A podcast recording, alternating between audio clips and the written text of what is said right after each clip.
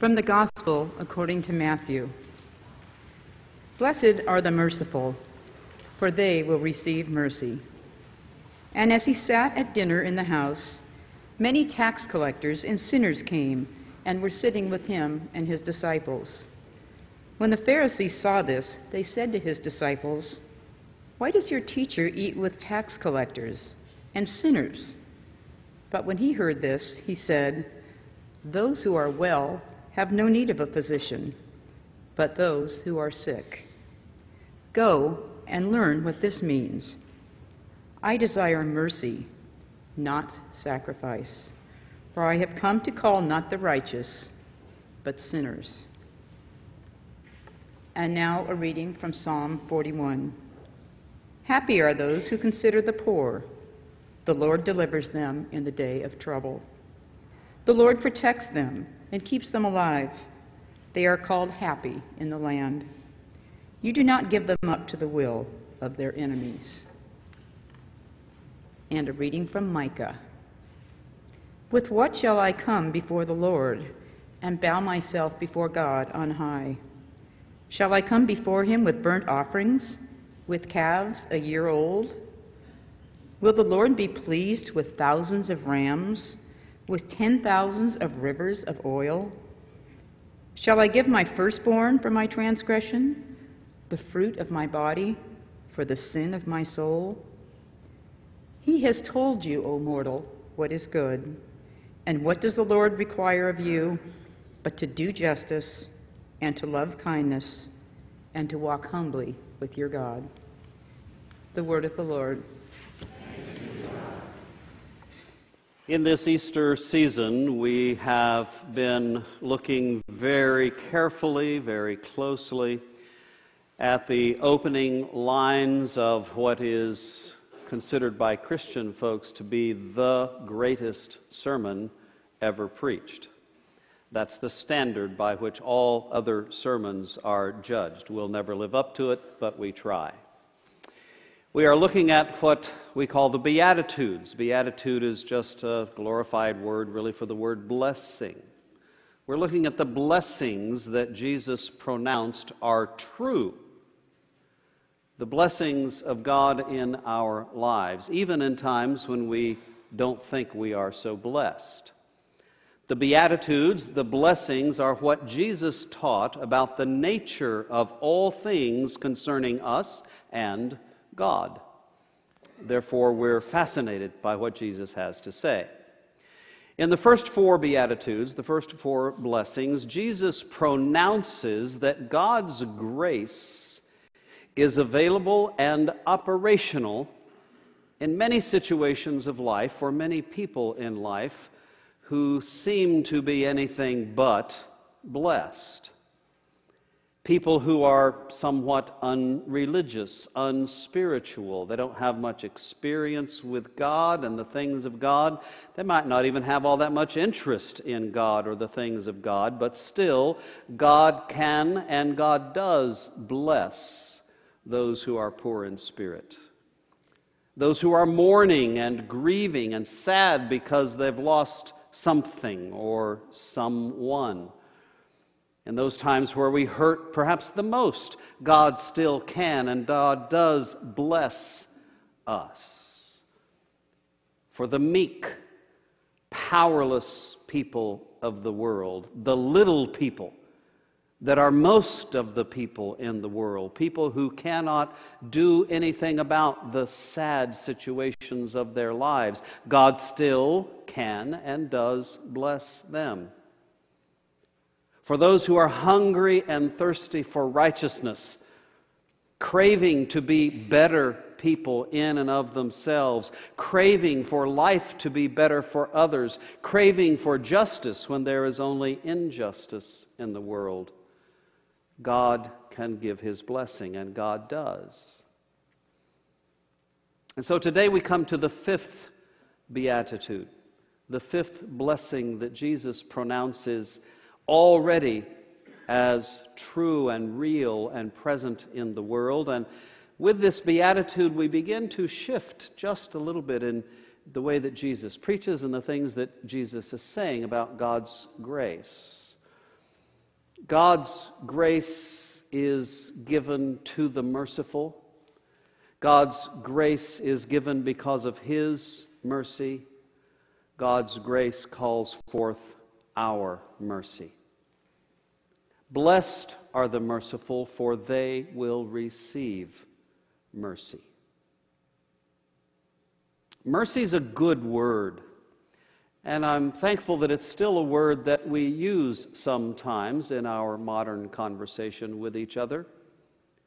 Think about all the places that mercy appears. I mentioned a couple of them in my Friday email blast, which all of you read religiously, I know, so I won't bother to repeat that information. Mercy appears all the time. We have a Mercy Hospital. How many people have been to Mercy Hospital? Yeah, when you go to Mercy Hospital, you expect some mercy, don't you? You expect some support and help and encouragement and healing.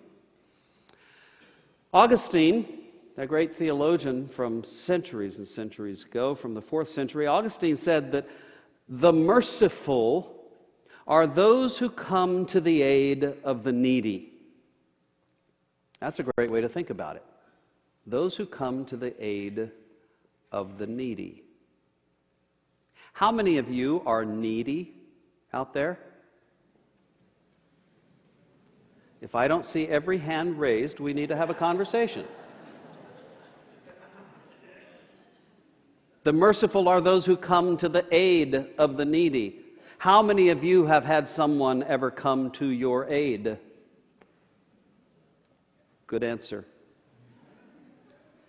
Calvin put it this way Calvin said, The merciful are those who take on other people's troubles. How many of you are troubled? The merciful take on other people's troubles. Notice that both Augustine and Calvin didn't say anything about feelings. The merciful are not those who just feel bad for other folks. The merciful are those who do something about other folks. German theologian Schlatter pointed out that the first four Beatitudes are all about God's sheer, unmerited grace that He gives to us even in the terrible situations of life. We all can be and all are blessed by God, regardless of our situation of life. And He says that because of that, then, if we understand, if we deeply appreciate, if we receive in the depth of our souls this mercy that God offers to us, then we learn to become merciful ourselves because being merciful is about having a full heart and a deep understanding for all the rest of those who are in the world. And so let's ask this question. Let's go a bit beyond the things that the ancient theologians say, and let's think about what that means for us. What does it mean to be merciful?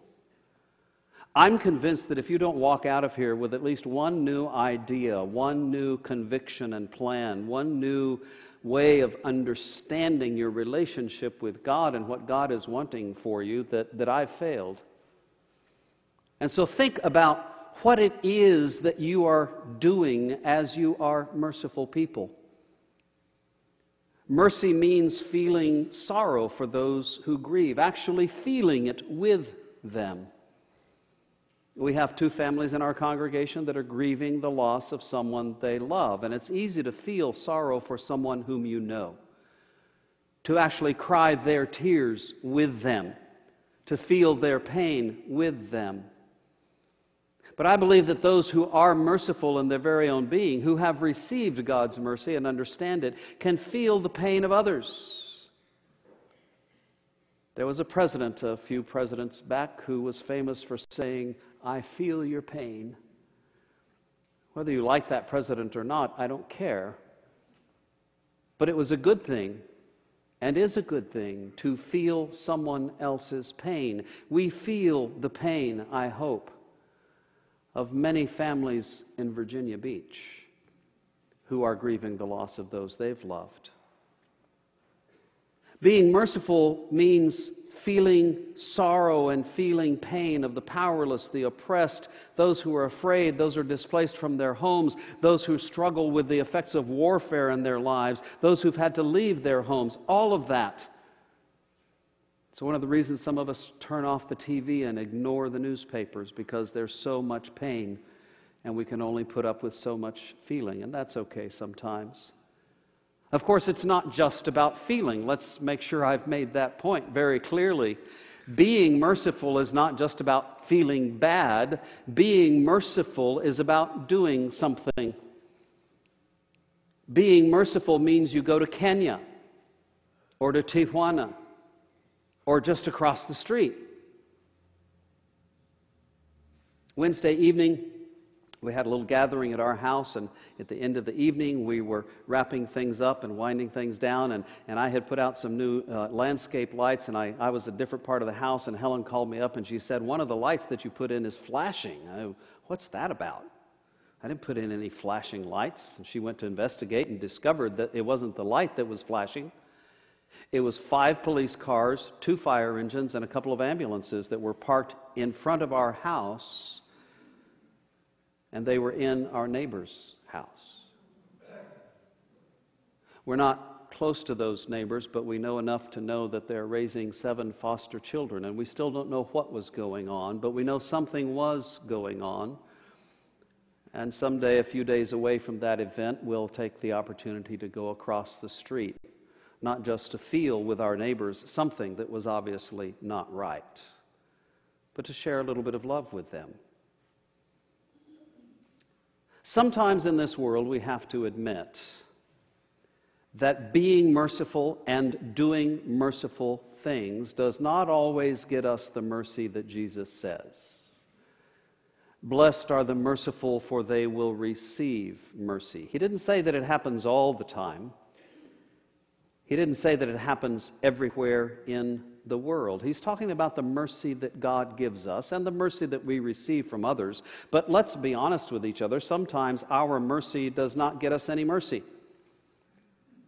My favorite theologian, Dallas Willard, said, I want to rewrite this beatitude in a way that sometimes is more honest about the way the world is. Instead of, blessed are the merciful, for they will receive mercy, I want to say, woe to the merciful, for they will be taken advantage of.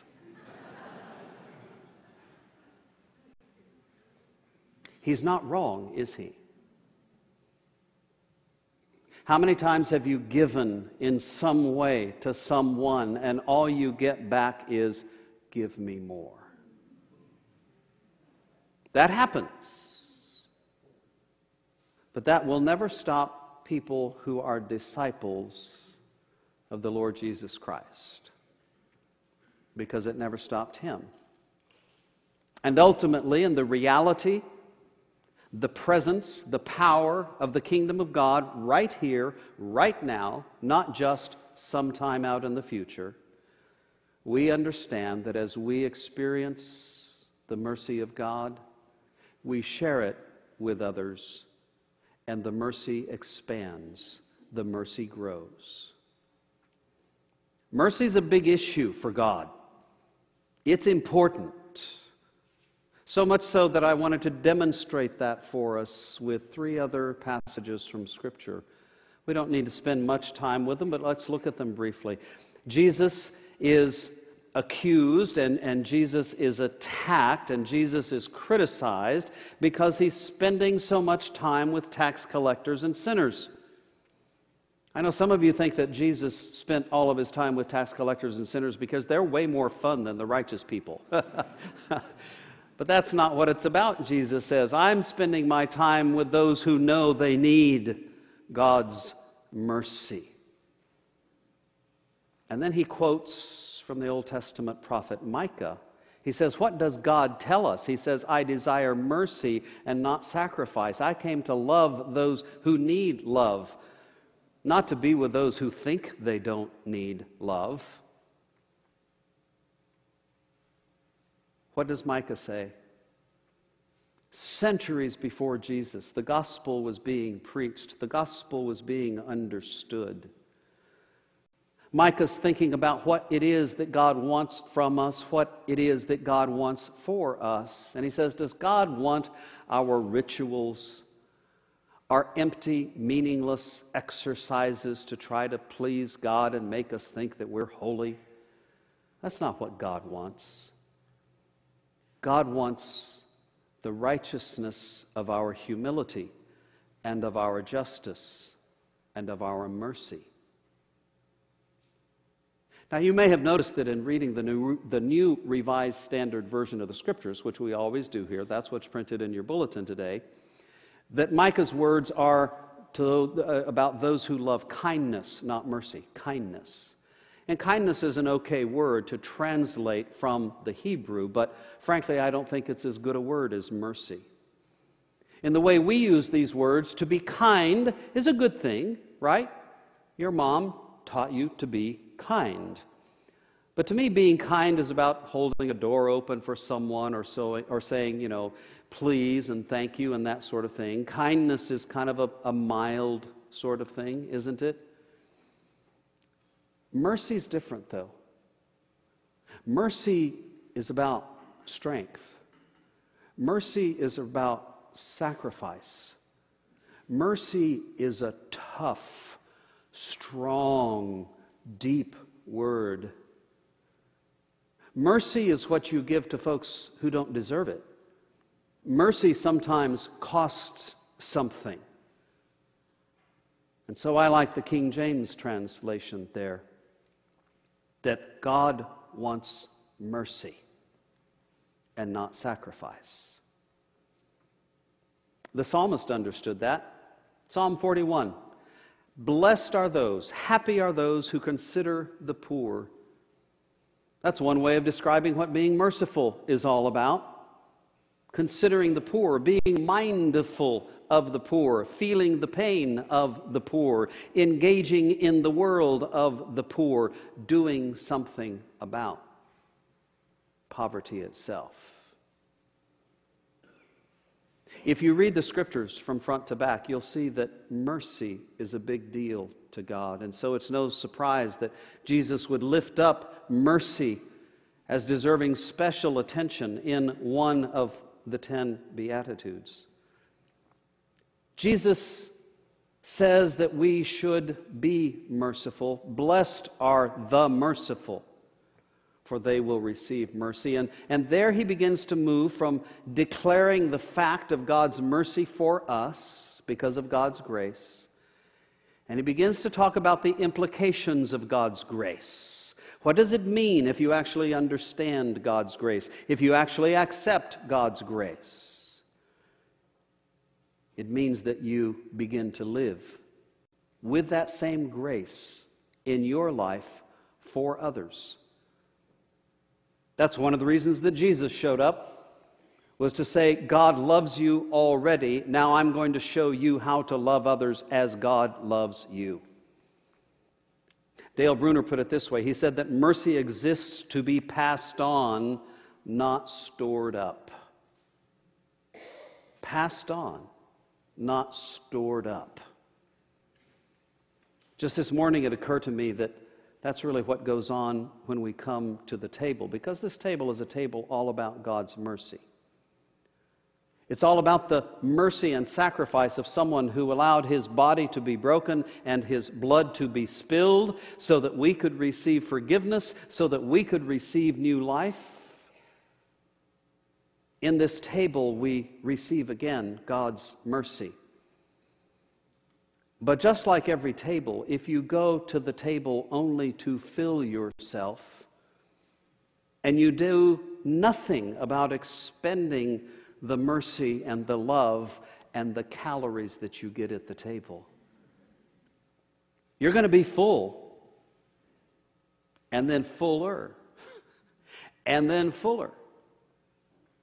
And one day, maybe you'll even explode.